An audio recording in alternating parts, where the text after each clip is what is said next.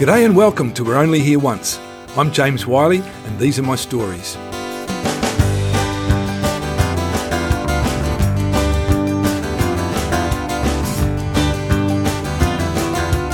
In this chapter of 1993, we're going back in time to give some context to this year long journey.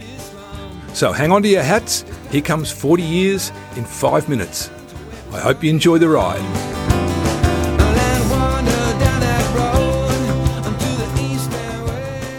Looking back, it seems pretty clear I was born with a strong case of the wanders. Was it a blessing or a curse? As soon as I could walk, I went adventuring. At a few months less than two years old, I escaped from my mother and tottered into the road to headbutt a fast moving car. The bright lights of the hospital's x ray room is one of my earliest memories. Alive by the skin of my teeth, I pursued an obsession with the railway lines that disappeared into a tunnel near Clifton Down Station. I liked the trains too, but it was the track's harmonic curve and disappearance into a black hole in the hill that held me in thrall. Not long after, my trainer wheeled bike took me wobbling round the paths and Gothic quadrangles of Clifton College, where Dad taught in Bristol. Then my parents bought a caravan, and in summertime we followed Dad's cricket games for Dorset round southwest England. In my first five years, we had five homes, including my grandparents in London and Witney, and I discovered that nothing beat the thrill of waking in a different bed in a different place.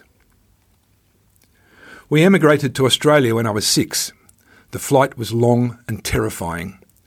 Our first stop at Zurich was aborted due to a severe blizzard we were forced to fly on to Beirut, where we were struck by lightning as we landed. It would be ten years before I dared get back inside a plane again. Once safely settled in Sydney, my modes of exploration moved to the harbourside bushland, stormwater drains, naval bases, and railway tunnels of Waverton. By the age of seven, I'd been brought home by the police more than once. At nine, we moved to Chatswood, where the three treed acres of Muston Park was our front yard, and Scotts Creek could be followed through bamboo factories, toxic mud, and concrete spillways as far as Castle Cove or Willoughby. Fishing rods, skateboards, bikes, and billy carts were our evolving passports to adventure. A Sunday morning newspaper delivery round introduced me to the silent, dew soaked solitude of the pre dawn world. It also gave me financial independence to explore other dimensions, such as Led Zeppelin albums and weapons grade fireworks, purchased each June from the newsagent, ever happy to encourage pyrotechnically minded preteens. With these, we'd set the park aflame, blow up model planes, glass bottles, and somehow not quite our fingers and faces. The excitement was heightened by the addition of a stray manic kelpie that adopted me for a couple of years until he mistimed his millionth attempt to round up a speeding semi trailer in four lanes of traffic and was run over. I cried for a month. In the school holidays, Mum led us on random expeditions round New South Wales. Once we drove northwest towards Bourke, joining in Mum's quest to, quote, drive until we get to nothing. Sadly, we were forced to turn back unrewarded when our tiny red Corolla's windscreen was shattered to a million pieces. At 13, we moved back to North Sydney and I fell in love with surfing via skateboarding and the epically romantic surfing magazines of the mid 1970s. Every issue featured electrifying stories and images of surfers travelling in ones and twos to ride undiscovered waves on the exotic coasts of every ocean. Dreaming of one day making my own leap into the unknown, most Sundays, I'd get up at five to trek with my second-hand surfboard through the deserted office buildings to catch the snail-paced buses to Manly or Bungan. My Year 11 maths tutor couldn't help me with quadratic equations, but his Friday night slideshows gave another crystal clear vision of how spectacular life could be. Andy and his fellow mountain climbing superheroes, disguised as mild mannered Clark Kents, spent their uni holidays climbing progressively more challenging Himalayan peaks.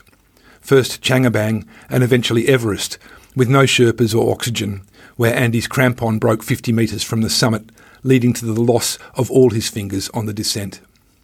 Not that it's ever a competition, but the adventures that happened to me in subsequent years were tame compared to what these blokes experienced.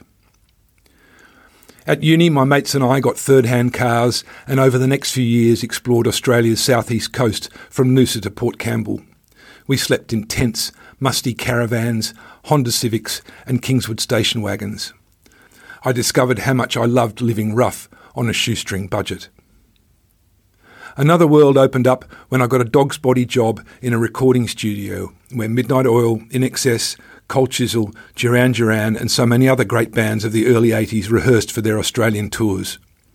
Some friends and I made our own band, and we did well enough playing in the pubs round Sydney to add two years to my ramshackle three year arts degree. Then, out of the blue and by accident, I became a school teacher. I'd only called the school to inquire about the job to convince my parents I was serious about finding paid work. I had no teaching qualification, just my simple BA. But to my surprise, the headmaster called me in for an interview, then gave me the job. Just three days later, I taught the causes of the French Revolution to my first history class, and by recess, I'd realised teaching was the best job in the world. The longest and most complex adventure of my life had begun. Three years later, it suddenly struck me I had enough money to leave and not come back. What was I waiting for? I bought a one way ticket to London and sold everything I owned. For 14 years, I taught in England, Ireland, New Zealand, Canada, and Indonesia. In the holidays and long breaks between jobs, I hitched, bus and train through Western Europe, Turkey, Africa, Asia, and the Americas. 1993's year long journey home to Sydney through the Caribbean and Latin America was somewhere near the midpoint of this time of my life. These nomadic years were as full an experience as this little black duck could ever have imagined. Every minute on the road was an education no school or university could give. Not knowing where you'd sleep that night or what you'd find for the next meal heightened your senses and thinking. You could meet anyone or no one end up at your imagined destination or somewhere utterly different. Where your wits intersected with the winds of fate, you appreciated every bit of luck and learned to cop the hard times on the chin. I wondered what could ever make me want to stop.